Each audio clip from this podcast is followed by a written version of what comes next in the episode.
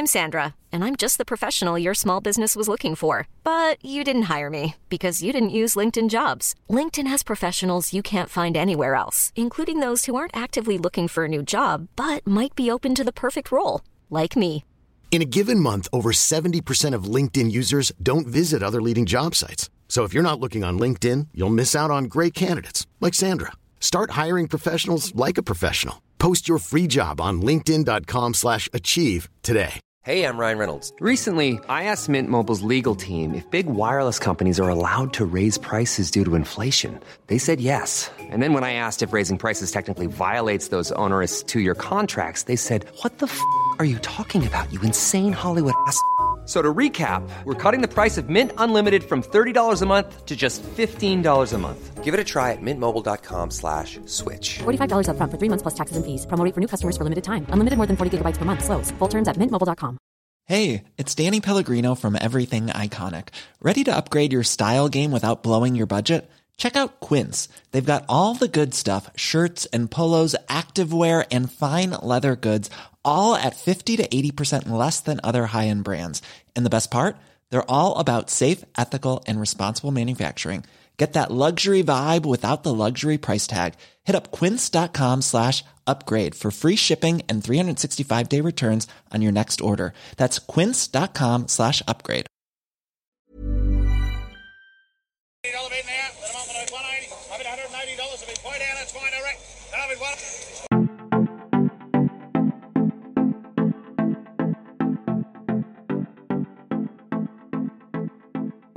G'day, and welcome to the Farmers Advice podcast for our 19th episode. Today, we've got a jam packed 30 minutes with Tanya Chapman. She's at the helm of the Nutrano Group based in Mildura, the heart of Australian citrus. If you're a fan of the halftime oranges, you'll enjoy this podcast. Let's get into it. G'day, Tanya. Excellent to have you on the show today. How's everything going down your way? Excellent, thanks, Jack. Um, you know, right at the tail end of our citrus season um, be hopefully pick, finished picking in the next day or two, but then we'll continue to um, pack some some good quality, um, nice hits of vitamin C out over the next month. Yeah, I bet. So, how's the season? How did it pan out this year compared to the last few years? Um, this year is what we call an off year in citrus. So, you know, um, we have that biennial bearing. So, we look at a lighter crop this year. So, um, it has been a little bit on the lighter side, but on the really positives, it's been high in demand. You know, when we started coming into the start of this season with the whole COVID thing happening, I was really concerned because what we've seen over past years is that in school holidays is that the demand for fresh produce just drops off. I think it might be that parents think, oh, you know, we've been so hard on the kids while they're at school, we'll let them have treats when they're at home. So I thought with lockdown and kids just not going to school, what is this going to do to the demand for citrus? But, you know, thankfully that didn't eventuate. It was actually the opposite. And we weren't even able to supply the demand that we have, you know, here in Australia and globally. So it was um, it was quite a good outcome for us. Yeah, sounds excellent. So for like your off years, do you plan for this as a business? Yeah, we certainly do. So, um, you know, in at the moment, I'm busy doing next year's forecast and next year's budget. So, you know, you you have to actually sit there and say, well, you know, in the off years where there is high demand for the produce, where are we going to target most? Because we still want to give, you know, Australian consumers, you know, the maximum that that they want, but also we need to consider all of our export markets because next year when we have a much higher volume crop you know, we're going to need to use all of those export markets. So we can't afford to leave them out in our off years. So it, it is a big planning exercise.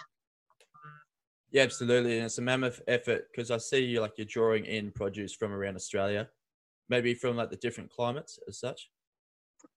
Yeah, so with Nutrano, we have um, farms in three different states.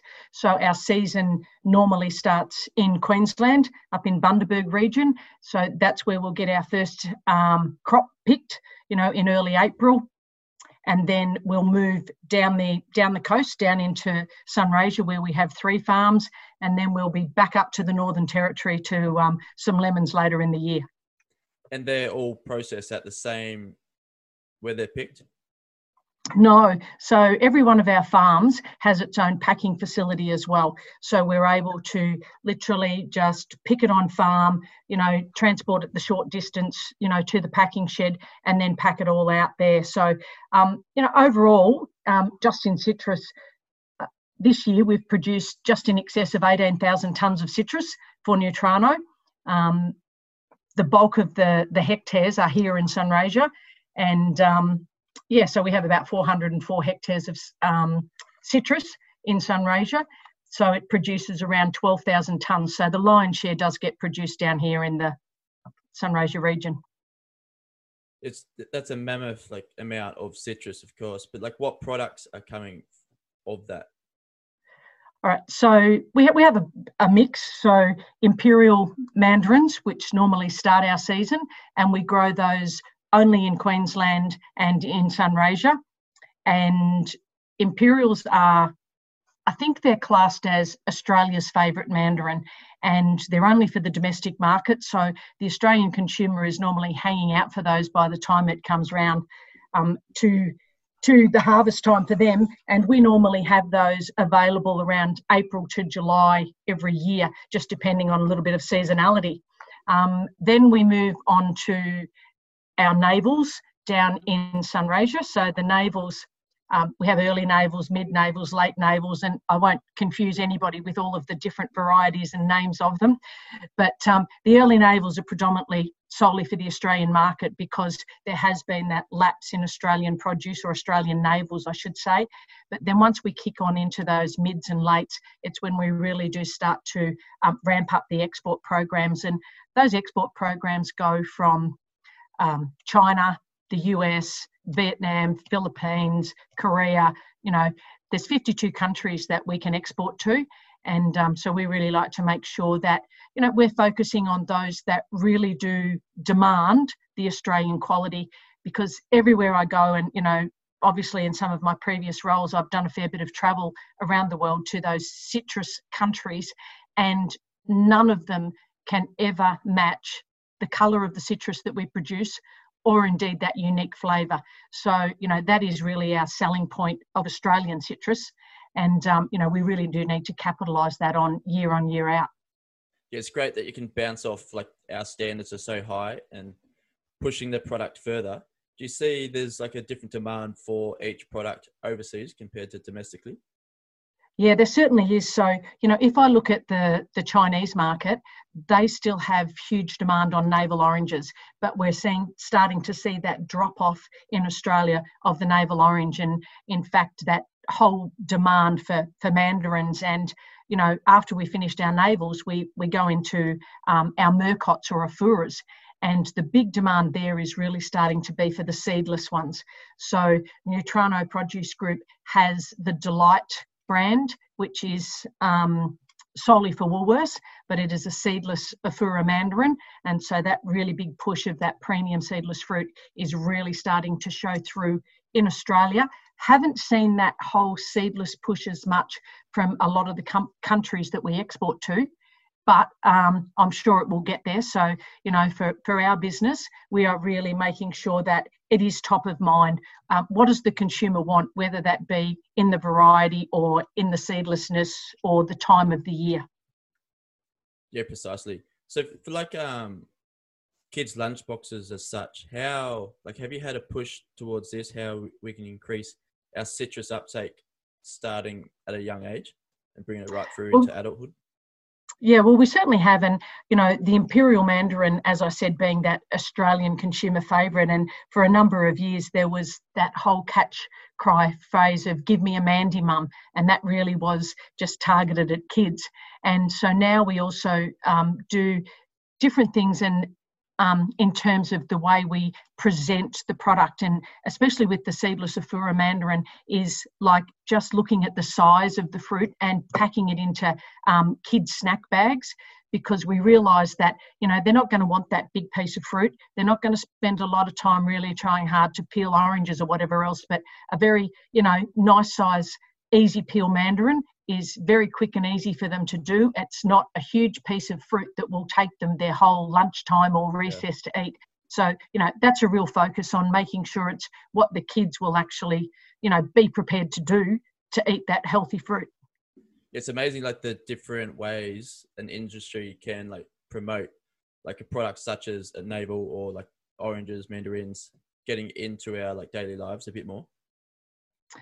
Yeah, and you know, I, I, started off saying that, you know, at the start of the season, I was a little bit concerned about, you know, that lack of children being at school and parents having that different focus. But I think the big push this year that we've seen with the COVID and the pandemic is that there has been a push that being stuck at home and being at risk of the virus is that you do need to eat healthier and the vitamin C push has been huge. And you know we've seen that go from not just you know kids being at home or you know all the way through to to grandparents. And I think where we've seen in the past the biggest drop off in sales was actually that double income no kids age bracket. You know they've they're they've got rid of their kids they can now eat out as much as they like. So you know those people now being stuck back at home um, they've actually now got back into the whole swing of buying their fresh produce cooking at home and eating a little bit healthier. So you know it's it's across the whole age brackets really. So with covid you've seen like a direct increase from that uptake? Yeah, um, you know, as I said, the demand for, for citrus this year, I think, has been unprecedented. And, you know, every message that we've seen out there has really been about, you know, you need to keep yourself healthy, whether that be mentally with the food, doing a little bit of exercise. And so, you know, we've seen a real big push on um, the vitamin C intake and making sure that everybody is having that increase. And um, I think it stood the season in a very good stance. Absolutely. Well, it sounds like you really dealt with COVID like quite well as an industry uh, within citrus. For like how you're getting these products like becoming more efficient, how are you using like technology within your company? Yeah, so if I focus on the packing shed in Sunraysia, because obviously that's the one that I have the most experience with, so we've we're as automated as um, as we could be at the time the shed went in. You know, clearly there's probably a few updates that we need to look at, but so trying to get that product out in the most efficient way possible. So, you know, we have um, we pre-grade all of our product as it comes into the shed. So what that means is we divide it all up into like things. So everything that is the same size and the same quality goes into a bin. So when it comes time to pack it, we can just tip it and we can just run a whole day of filling containers of the same size product. Right, so then there's automatic palletizing. So it's utilizing that technology to ensure that there's a much more efficient way of putting it through and there's less handling of it along the way. So, what the technology also allows us to do is to then um, have that traceability through the supply chain. So, I can have a look um, with some other with some other technology that we use. I can have a look at what time a bin was picked on farm and which picker actually picked it, and then bring that into the shed and then track when it was packed, what it was packed into, and where it left my shed on whatever pallet destined for whatever ship destined for whatever country. So, you know, technology certainly come a long way. And um, some of the other things that we actually have the ability to do is um, we take a minimum of 20 photos of every piece of fruit that comes through our shed, you know, which is no mean feat in some years. But that photograph allows us to determine which market that piece of fruit is suitable for. You know, where's the best place to place that? Um, we have our Brix reading machine so it'll tell us how sweet is that piece of citrus. So you know there's a whole host of things that go into determining which box are we going to put that piece of fruit in and who are we going to sell it to. So how do you determine how sweet a piece of fruit is? Is that by the imagery? No it's like a, a yeah no no no touching of the citrus at all. It's like an infrared um, ah ray that goes through and it reads the the Brix and tells you how sweet that piece of fruit is. That's amazing. So for like a really sweet piece of fruit, would that go overseas or would that stay? Yes, it would. So the the high Brix we call it a high Brix program. That predominantly came out of Japan because um, their their taste buds just crave that sweeter sensation. So they were prepared to pay a higher price for a high Brix piece of fruit. We are now seeing it in Korea. There's a bit of a demand for it coming out of there. And just every now and then there'll be customers that, you know, have really got a specific niche that they want that high Brix for and, you know, we'll be aiming to supply that into them. That's excellent. Like I was astounded by like what you are doing. Um, 20 images is a lot, so but you kept busy there in the packing sheds for sure. Yeah, like without a doubt. And as I said, so we we ramp up around the first of May in our packing shed in Sunraysia, and we'll probably finish around the end of October. Um, and in that time, we will probably look to run around just under 40,000 bins this year. So if we if we just map that out in kilos, I'm not even sure that I can read that number. It's about 16 million kilos of citrus that we will have put through our packing shed in that time. Wow, there's a lot of processing. Yeah. Um, how how are you getting like the processing through through like employment wise, starting from the ground up from the pickers? Um, it's difficult difficult at the moment, especially due to COVID and getting pickers. How are you addressing this problem?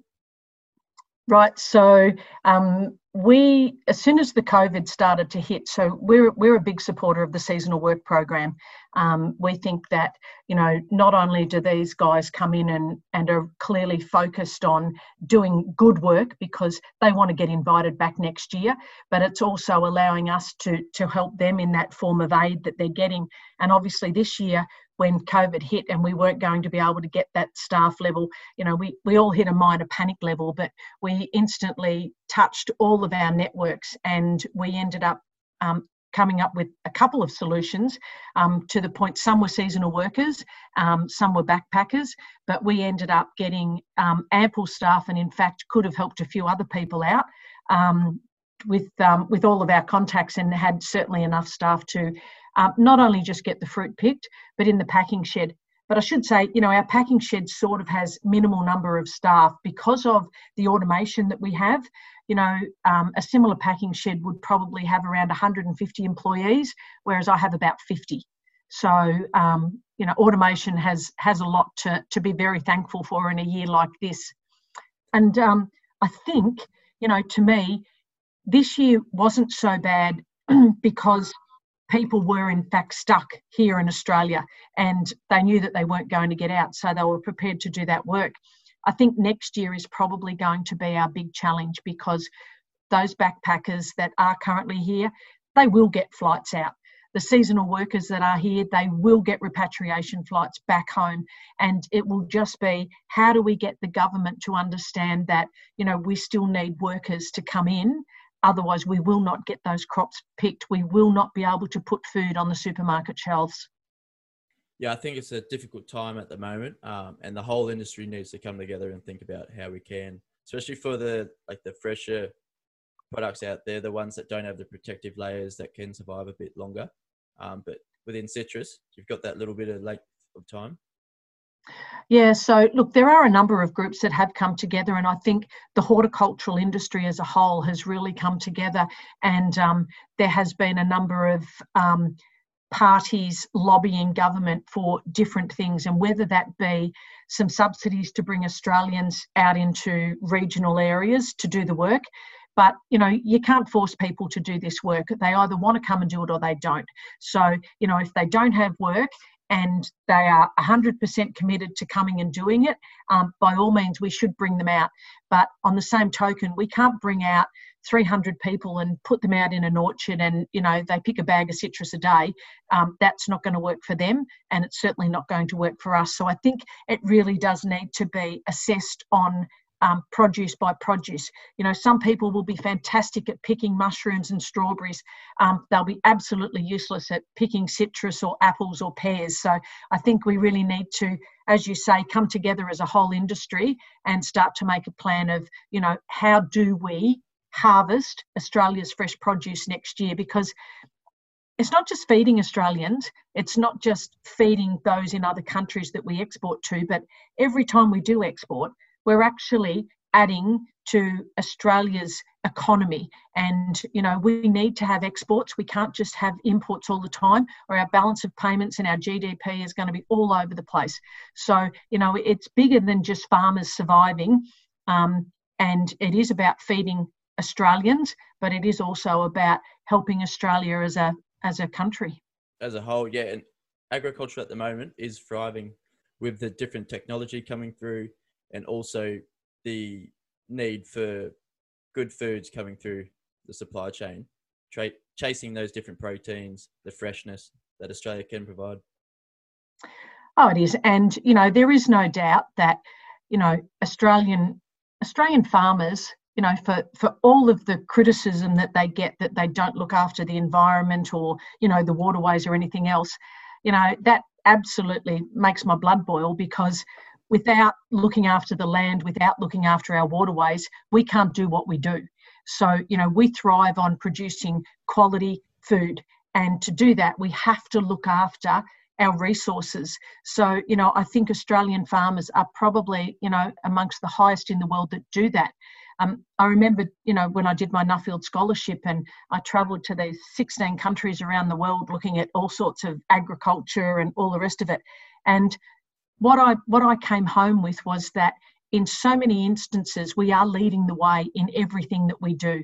Yes, there might be some automation, some technology stuff that we can pick up on, you know, especially from countries such as Spain, you know, the oldest citrus growing country in the world and what they're doing in their packing sheds. But some of the things they're still doing are way behind us. So I think, you know, whilst it's fantastic to travel the world and, and learn what there is, we should absolutely never forget how far up that tree we are right here in Australia.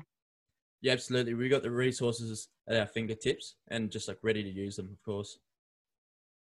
So, touching on like your farmers, it's a huge thing to be able to communicate down the supply chain of what the demand is. How can you or how do you do this? All right, so when we work with our third party growers, um, external growers, whichever way you want to do it, but but also with our own farm managers. Um, we have a number of processes in place, and that starts like now for next season. So, so, we'll be out there and we'll be talking to them about, you know, what are they doing on farm? What's their pruning strategies? What's their nutrition? And we'll work with those farmers all the way through up until harvest. So, you know, we we do monthly mail outs to um, our farmers, our growers, telling them what do we think they should be focusing on this month. You know, is it pruning time? You know, is there lots of pest activity? Things like that. So we do that as a mail out. We do pre and post seasonal meetings. Um, our grower services team, you know, they go out onto farm all through the year. You know, they're always talking to them, talking about what are we doing as a company? And you know what are we looking for in their produce next year? Where are we seeing the demand? Um, our technical team they go out and before anybody is allowed to send any fruit in for, for processing um, or packing uh, they go out, they collect samples. We test those samples to make sure the fruit's sweet enough. If we're doing our seedless program, we're cutting hundreds of pieces of fruit to make sure that it's seedless so that it's fitting into that profile. Um, so there's just this never ending communication channel. For the like testing, is it just literally cutting open an orange and eating it, or are we sending it into the labs? no, um, we have our own lab on site yep. and um, a couple of um, laboratory technicians, assistants, whatever we want to call them. Um, so they'll do a number of things. They'll be cutting the piece in half. They'll be checking it externally and internally. What what are we seeing on the outside? Has it had much wind blemish? What are we seeing on the inside? Is it juicy? Is there any dry bits? Um, what's the colour like? Is it a, a nice, vibrant colour? We'll be testing it to see what's the the acid ratio to to the Brix and you know is is it reaching that sweet taste that we want and if it doesn't so in australia for the citrus industry there are minimum maturity standards that you must meet before you're allowed to sell that on the market. But on top of that, we also do the would we eat it ourselves test. So, yes, we do do the taste test, but it's not the science behind it. Yeah, it's, it's a good job to be the taste tester, of course. Um, So we might wrap it up there. I got a bit too excited to get down to business. I didn't ask you about your own background and your education. You said you were a Nuffield scholar. Can you just talk to us a bit about that and like how you came through to position you are now? Uh, so my background was actually business and accounting, and um, for some reason, you know, way back in 2004, um, one of my clients who was this nice, sprightly 81 year old, I like to say. And um, he decided that I spent too much of my time running around looking after all sorts of people, doing all of their accounting and bookwork, and that I really should look after myself and my family. So, you know, he devised this plan that I should buy one of his farms. And, you know, I didn't have a cool four million bucks sitting around doing nothing. So, look, it took a little while for the banks to to back someone who a wasn't a farmer, didn't grow up on a farm, and didn't really have that much equity to put in. But you know, we eventually did a deal and um, bought this farm, and um, from there, I then joined um, the citrus industry um, board, which was the newly formed Citrus Australia. Um, became the chair of Citrus Australia um, for eight years, and you know, all the time running running the farm, and then in 2012, I was made the Victorian Rural Woman of the Year, which then opened a whole host of other doors in terms of um, political contacts, you know, as well as being the chair of Citrus Australia. And then 2014, the Nuffield Scholarship came along, and um, you know, I embraced that. And I don't think I didn't embrace it because I felt that I needed to go and learn and I needed those contacts because as chair of Citrus Australia and you know with the the the whole um, export market and the free trade agreement with China, you know, I had those contacts. I think what I was more aimed at was how do you get more females to actually understand that they do add value to everything we do? And the females are actually the ones that can give us more input into what is the consumer looking at. Because let's be honest, the males aren't going to the supermarket doing the shopping. They're not seeing what's on offer. The females are. So I think, you know, my aim was really more that, you know, I've got, you know, four children and a stepdaughter, is if I can take myself away from that and I can put myself out there to do it, then don't make excuses. You know, there's a time and there's a place. Embrace it, do what you can, and learn from it. So um, somebody came along in 2016 and said, we want to buy your farm and looked at the deal and went okay that's a great deal and they were australian so you know it wasn't doing a, um, a foreign investment which which i'm very passionate about australian ownership. And um, so i sold the farm and then um, 2018 i got asked to come along to Nutrano as a consultant to look at um, some efficiencies in the packing shed and then um, last year i was asked to take over the gm role. So it's um, Hmm, that's that's my very compact story there. I think you like really hit the ground running, um, and then like picking up these different skills in different roles, and then I think like getting overseas and seeing how everyone else does it. That would have been a big one for you. Uh, look, that was huge. Um, you know, as I said, when when when we sit on our own farm and we sit there and we look at it and we go, how do I make this farm? You know, whether it be grow more produce or grow bigger produce you know how do i become more efficient at what i'm doing and to actually go overseas and you know to go to Spain, um, where they're growing citrus in piles of rocks, and you're sitting there thinking, well, you know, on my farm, if I didn't have soil type ABC, I wouldn't even consider it. So it really does make you think outside the box that, you know, deal with the resources you've got and you can find a way. So maximize what you're doing, and there is always an outcome that's possible. Yeah, well, I think you've like really wrapped that up and into your role. It's really like a fitting role for you, building yourself out and creating those efficiencies for you for your group, but also for your farmers, and just adding that accountability right through the supply chain down to the pickers, to the farmers. Look, without a doubt, and um, you know that ability to have traceability. Um, it also gives confidence back to, to our buyers at the other end because we're all accountable to the person who eats our produce and we may never meet them. Um, we may never know exactly whose hands or whose fruit bowl that ends up into, but that doesn't matter. It's making sure that everything we do every day is the best that we can do to make sure that every consumer enjoys our product when they get hold of it. Absolutely. Look out for the Nutrano group, for sure. That's it. For the for the podcast, who else would you like to hear on here and why? So I want to go a little bit outside the box here, Jack. Is that when yeah, when I when I look at it and I think about we can all learn from what other growers do, and you know, I know farmers who are probably missing the most being able to go to other farms and kick the dirt. One of the things that I'm really seeing so much negativity about is the working conditions here in Australia. There's always this the, the minority that make things really bad for the majority that are doing the right thing.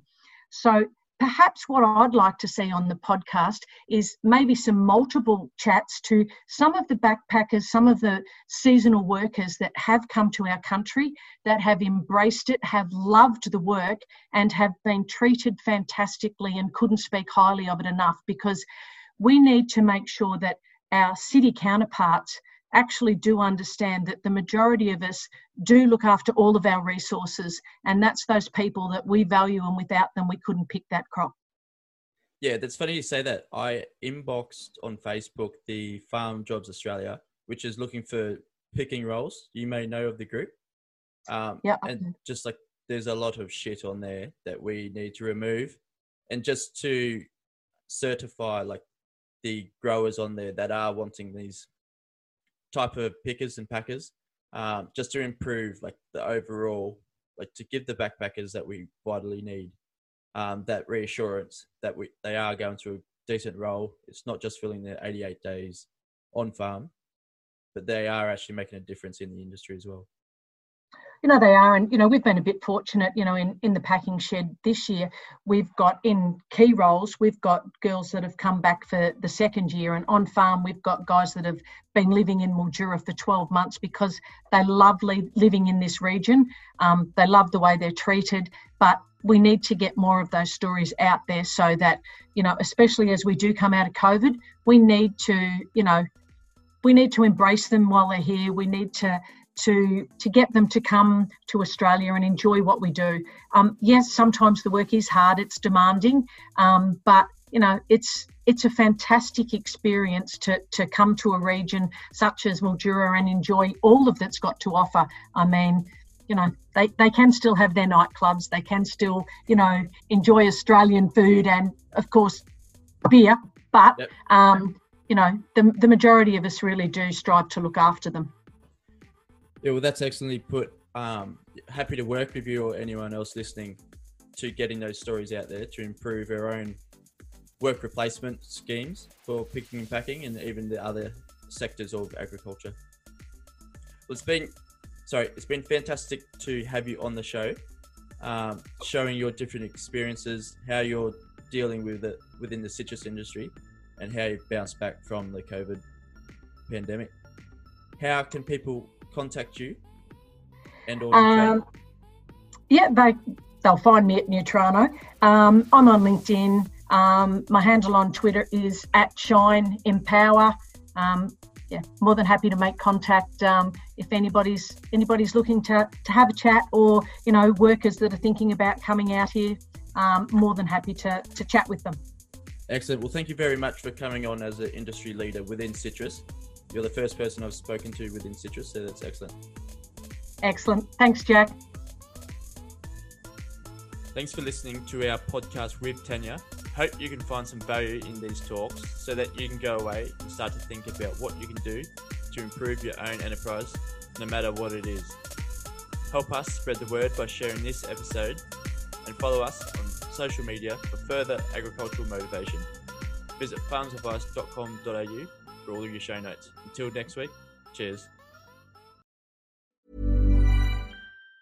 Planning for your next trip? Elevate your travel style with Quince. Quince has all the jet setting essentials you'll want for your next getaway, like European linen, premium luggage options, buttery soft Italian leather bags, and so much more. And it's all priced at 50 to 80% less than similar brands. Plus, Quince only works with factories that use safe and ethical manufacturing practices. Pack your bags with high-quality essentials you'll be wearing for vacations to come with Quince. Go to quince.com slash trip for free shipping and 365-day returns. Hey, it's Paige DeSorbo from Giggly Squad. High quality fashion without the price tag. Say hello to Quince. I'm snagging high-end essentials like cozy cashmere sweaters, sleek leather jackets, fine jewelry, and so much more. With Quince being 50 to 80% less than similar brands. And they partner with factories that prioritize safe, ethical, and responsible manufacturing. I love that. Luxury quality within reach. Go to quince.com slash style to get free shipping and 365 day returns on your next order. Quince.com slash style.